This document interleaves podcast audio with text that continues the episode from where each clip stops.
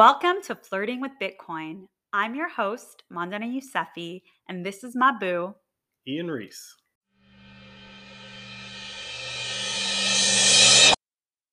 Hey, hey, welcome to the third episode of the Flirting with Bitcoin podcast. How you feeling, Ian? Feeling great. Ready to drop some knowledge? Always. All right. So, in the second episode of the show, we had Ian teach us all about how Bitcoin is also the villain in this story. The existing financial systems, those that are in power in those systems, are not happy about Bitcoin. Uh, I think the term that Ian used was terrified. Terrified is correct yeah and and so bitcoin for basically everyone but the bankers is the hero of the story and and where we left off was ian telling us that bitcoin's true value lies in it being unhackable. That is one of the properties of bitcoin that makes it very valuable yes.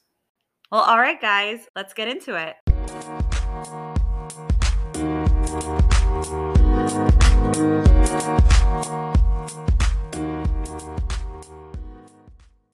So yeah, two episodes in, I feel like I'm learning. I did download the Strike app and I did create my account. And it gave me $5. I did not do anything else. So I can't buy Bitcoin yet because I have to enter some information about myself and it's a Saturday. I'm not doing it. But baby steps. Yeah, I'm proud of you, babe. You are further ahead than the majority of the people on the planet right now and all you did was create an account with this app called Strike. I'm really proud of myself. I just want to take this time to thank me for me. but in all seriousness, I was a little surprised to see that I can't really do anything until I enter my information, just as if I was creating a bank account. So that was surprising. I thought that Bitcoin was supposed to be anonymous. Aha. It is anonymous, but what you've run into is the system fighting back one of the things that the banks and the current system is doing to Bitcoin is it's working towards getting laws passed so that it's harder to buy Bitcoin. And so what you're running into right now is called the KYC law, know your customer. And so all of these new Bitcoin apps that sell Bitcoin or Coinbase that sells all these different cryptos, they all now are forced to collect all of this personal information on you before you're allowed to buy Bitcoin or cryptocurrencies through their apps. And I assume the people that were lobbying for these laws were are working in the current financial industries. Yeah, so the the bank's argument basically boiled down to these KYC laws have been impo- um, imposed on us. The banks have to do these laws also. So why is it that the Bitcoin guys don't have to collect this information on people? That's how the banks made a valid point. It also hinders the adoption of Bitcoin because people are coming to it thinking that it's this open thing. You, you don't have to give all this personal information. And then you get hit with this immediately like, we need your social and your birth, date of birth and stuff like that. But that's still the same information that you would give the banks if you opened a bank account. So the banks got these laws through under the conditions of like things should be equal and we have these things forced on us as well. When did this law pass? Because that was government American government recognizing Bitcoin as money? Well, the KYC laws have existed for a very long time, and that comes from the war on drugs. Right. I mean, the KYC laws for Bitcoin. So when I started five years ago, I, I didn't have to give that information. So within the last five years, these laws have been like passed okay, and pushed okay, through, yeah. and now you can't have an app that doesn't do this. Do these KYC laws enhance the security of Bitcoin for us? Like does it protect our ability to tie the bitcoin to ourselves or does it make us more vulnerable because there are more people who know how much bitcoin we have? What happens to the security of bitcoin when we have to give our personal information? Technically the kyc laws are a hindrance to the security of bitcoin because Without these KYC laws, you and I can purchase and convert as much as our wealth into Bitcoin as we want. And technically, only we know that we have that amount of wealth in Bitcoin. But when you buy that Bitcoin through Coinbase and Coinbase knows that you purchased however much you purchased, right?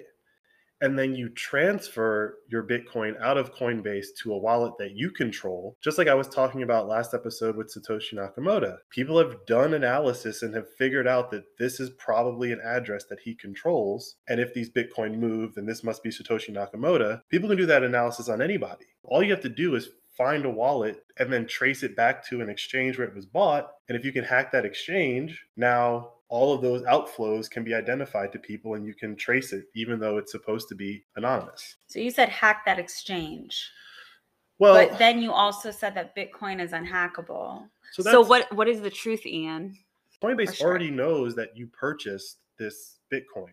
And Coinbase, without ever being hacked as a company, could use that information to then know how much Bitcoin you or I or anyone else has. So that's the case when you are buying Bitcoin on an exchange like Coinbase or Strike. But I thought that with Bitcoin, the point is that you can hold it like physical property and have it in something that's like the equivalent of a security lockbox.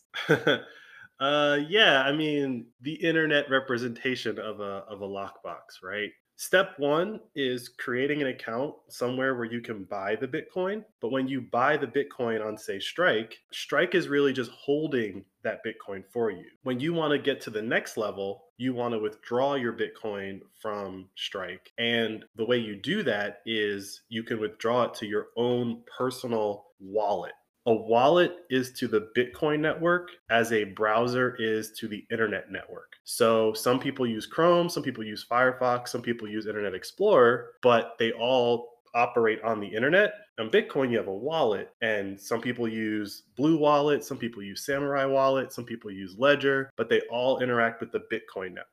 Strike is a custodial service that holds it for you, but you don't have access to those keys. And when you have your own wallet, you can actually say that I am in control of my Bitcoin and no one else can move it. And what's a key? A key is the it's literally a key to an it's like a little brass key.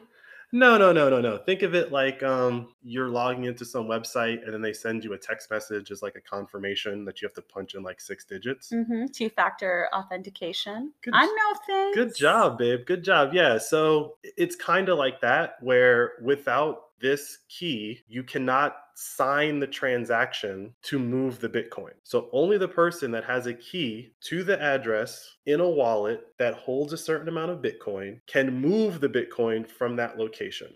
So all the Bitcoin that we have on an exchange like Coinbase or Strike is not actually our Bitcoin. Correct. You can assume that any Bitcoin that you have on Coinbase, or you can assume that any Bitcoin that you have on Strike, that Bitcoin you don't control. You don't control it because you don't have access to those keys that we're talking about, right? Mm. All you have access to is a password. If you have Bitcoin and it's on Strike or Coinbase or wherever, you don't actually own it. It's not actually your Bitcoin. At best, you just have a claim to that Bitcoin. And that's where withdrawing the Bitcoin from Strike or Coinbase to an address that only you control the keys to is when you truly own that Bitcoin. The big distinction between the current financial system and the Bitcoin financial system is that you used to be able to do that in the current financial system. You could take your dollars to the bank and they would give you gold, right? Like that was the equivalent. You were taking your wealth out of the bank in the form of gold. But we made that illegal back in the 30s. So no one alive today has ever really done that. But what Bitcoin is enabling is the 90 years later version of that, where while you're not taking a physical thing, a physical gold bar out of a bank, um, Bitcoin does enable you to, in a similar fashion, withdraw your wealth from the control of a third party, such as a bank. And no one alive today has ever had the opportunity to live with that level of responsibility for their wealth. Bitcoin teaches responsibility. You got to be a lot more responsible than someone who forgets their password all the time. If you're not able to remember your password and you're not a responsible person, you should probably leave your Bitcoin on Coinbase or Strike. It took me a year before I understood the difference and was moving it off of the exchanges onto something that I controlled. That's a level of responsibility. Like you hear these stories about people that have lost hundreds of millions of dollars in Bitcoin. And there's this guy in the UK who is literally petitioning his city to let him dig in this landfill for this hard drive that has, he believes, the keys to a wallet that's worth like $200 million. Oh my gosh. And the city is like, no, we're not letting you that dig. triggered my anxiety. How do you think he feels? So I'm thinking about myself in this position. There's probably a lot of other people like this where they have a, a spouse that, who has invested in Bitcoin, but they really aren't paying attention to it. They don't know anything about it. They have no idea what wallet address key situation is happening. Something happens to their spouse. Mhm. Can they access the Bitcoin? Like, what do they do? If the significant other is conscious and can tell them what to do, the last moments of their life. I guarantee you there are going to be a lot of people whose last words are how to get at their Bitcoin. You're going to find out real fast who you actually care about. So if you say, oh, here's my wallet and here's how you get in it and give half to my daughter and half to my mom, They can do whatever they want. they can, they can do whatever they want. It's more than just being responsible with your money. It's you have to be living a responsible life where you're surrounding yourself with responsible people who you could tell important information to and trust that it gets executed. Right? Like that's the world that Bitcoiners live in. There's no customer support when it comes to Bitcoin. It's oh. like you got a sack of gold coins and you're on your deathbed and you got to hand them to somebody and hope that they do the right thing. So this is what I mean when I when I say that Bitcoin is overwhelming. This is very overwhelming to me. I do not feel responsible enough. I don't feel responsible enough. So like there has to be other people that feel this way too. There have to be like fail safe mechanisms that are protecting irresponsible people. Yeah, that stuff is coming to the market. This year, a lot of new products came to market that like address that problem. And they're trying to bridge that gap between people are used to a certain level of support when it comes to their money, but they want to be interacting in the Bitcoin world. And so these sites are coming up where you don't solely control control the access to your Bitcoin, but you control the access to your Bitcoin along with a third party. And so they can't move it unless you agree to move it and vice versa. So no one can do something that the other doesn't want to do. But those systems can then be built where I can put like you down as a beneficiary. So then if something does happen to me, you just have to bring them documentation and paperwork. And they're like, well, it's cool because we can still control this stuff. You can prove that he's dead. You prove who you are. He said you're the beneficiary. And they can just give I don't know why I'm laughing. That's so sad. but then they can give you access to these these things Yeah, or whatever. And it's more how the current world works. So you have to like kill someone or pretend that someone's dead to get access to their Bitcoin. In that system, yes, you would have to do that. But in the system I described before, where you're just the sole person responsible for it, Mhm. as long as I have that device phys- like in my hand and I know the passcode to it, it's mine. It's interesting because it's going to happen sooner or later where someone challenges this in court. It's like I said in episode two, like Bitcoin is property. And so what that means is that a lot of the court cases that are coming up, a lot of people are challenging whatever's going on on the grounds that Bitcoin is property. The legal system already has procedures in place for dealing with property. So as long as you have your Bitcoin in a place like these third party custodial services, then the legal system will protect you with the current laws that exist. You don't need new regulation or anything like that because Bitcoin is property. And that's the case that any lawyer is making right now. The Bitcoin is money. That's not really being challenged in court and doesn't really matter. When you're arguing um, deathbed beneficiaries, you just argue that it's property. The fact that one of Bitcoin's main attributes is that it's property, which kind of shines through. And any judge would just go, well, yeah, like he owns a thing. It's it's stored here. He, this is the beneficiary. Give it to the beneficiary. Done. It's so fascinating to me that all of these things exist, these laws, these new companies, all of this exists, but I just, nothing in, I'll call it mainstream media, suggests that Bitcoin is real money. This is why Coinbase is such an important company. Coinbase is a publicly traded company. What that means is that there's a bunch of rich people sitting around basically agreeing that this thing can exist within the current system because they're willing to take some of their wealth and buy stock in this company that is doing this this business and that business is selling this digital cryptocurrency property whatever whatever attribute you want to give to it. So the fact that they IPO'd and raised that amount of money this is a thing that's going to exist because if you make these things completely illegal you are going to wipe out the value of Coinbase right? Because they will no longer be able to operate but you're going to wipe out hundreds of other companies that have been formed in the last 13 years. That's a lot of jobs. The fact that Bitcoin is property means you can't pass laws that take away people's property. Right.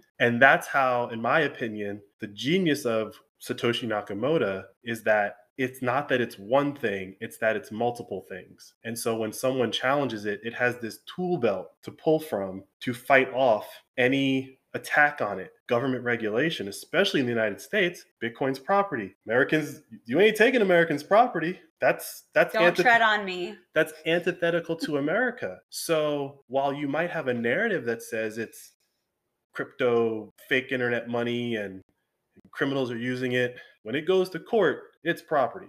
The government seizes Bitcoin just like it's property. If you're a criminal and you have it, they seize it from you as it's your property. hmm They turn around and they auction it off and they get dollars for it because they have the right to sell off the property that they seized from said criminals. So they're already applying the property laws when they bust the criminals, but that goes both ways. And so they're never going to be able to outlaw it because they've already prosecuted certain people as criminals and that had this property that they seized and sold.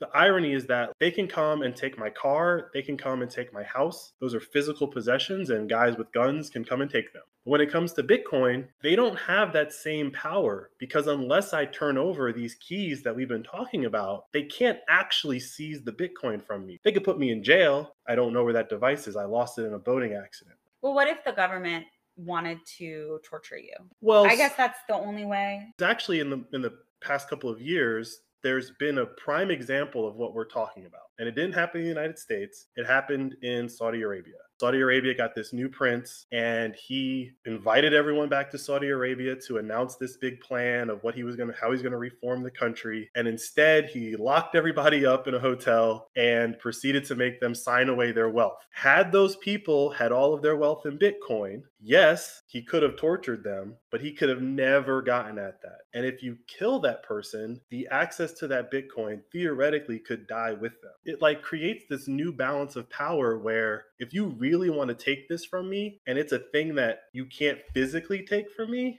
then torture kind of doesn't work You know, hearing that application of Bitcoin to like a real world example, I think it would be hard to argue against the assumption that people that are in powerful positions right now, people that are running governments, they must feel very threatened by Bitcoin. They have to be actively working to discredit the power. Right. The system today is predicated on the idea that we all value specifically the United States dollar, and then there's a bunch of currencies that subsequently fall below that. The problem with that is the United States dollar is controlled by someone and can be seized. We hear about this all the time, right? Some dictator does something we don't like, we freeze their assets. That is because the world operates on a dollar system that is controlled by a specific group of people. In the Bitcoin world, it's not controlled by a specific group of people. No one has the ability to freeze your assets. Only the people flexing on that ability to freeze your assets are mad at Bitcoin. Everyone else who's been having their assets frozen over the last 40, 50, 70 years, while they might not like that they can't take the assets from their people, maybe, they do like the idea that their assets can't be frozen by other people. Like Bitcoin is the ultimate way to secure the bag. Bitcoin is the way to secure the bag. Well, Ian, this is the end of the third podcast of Flirting with Bitcoin. hmm What do you think? I think it's going really well. Yeah. It's having fun. Do you think I'm actually retaining the information that you're giving me? I mean, you know, as the name says, you've been flirting with Bitcoin for a while. I have been. This is, I've stepped into commitment. Instead of like deleting the apps, I downloaded the apps. And that joke is extra funny because Ian and I met on Tinder. He he super liked me. Yeah, and you you you swiped right. Yes, so, yes, so I did. Yes, I did. So here we are.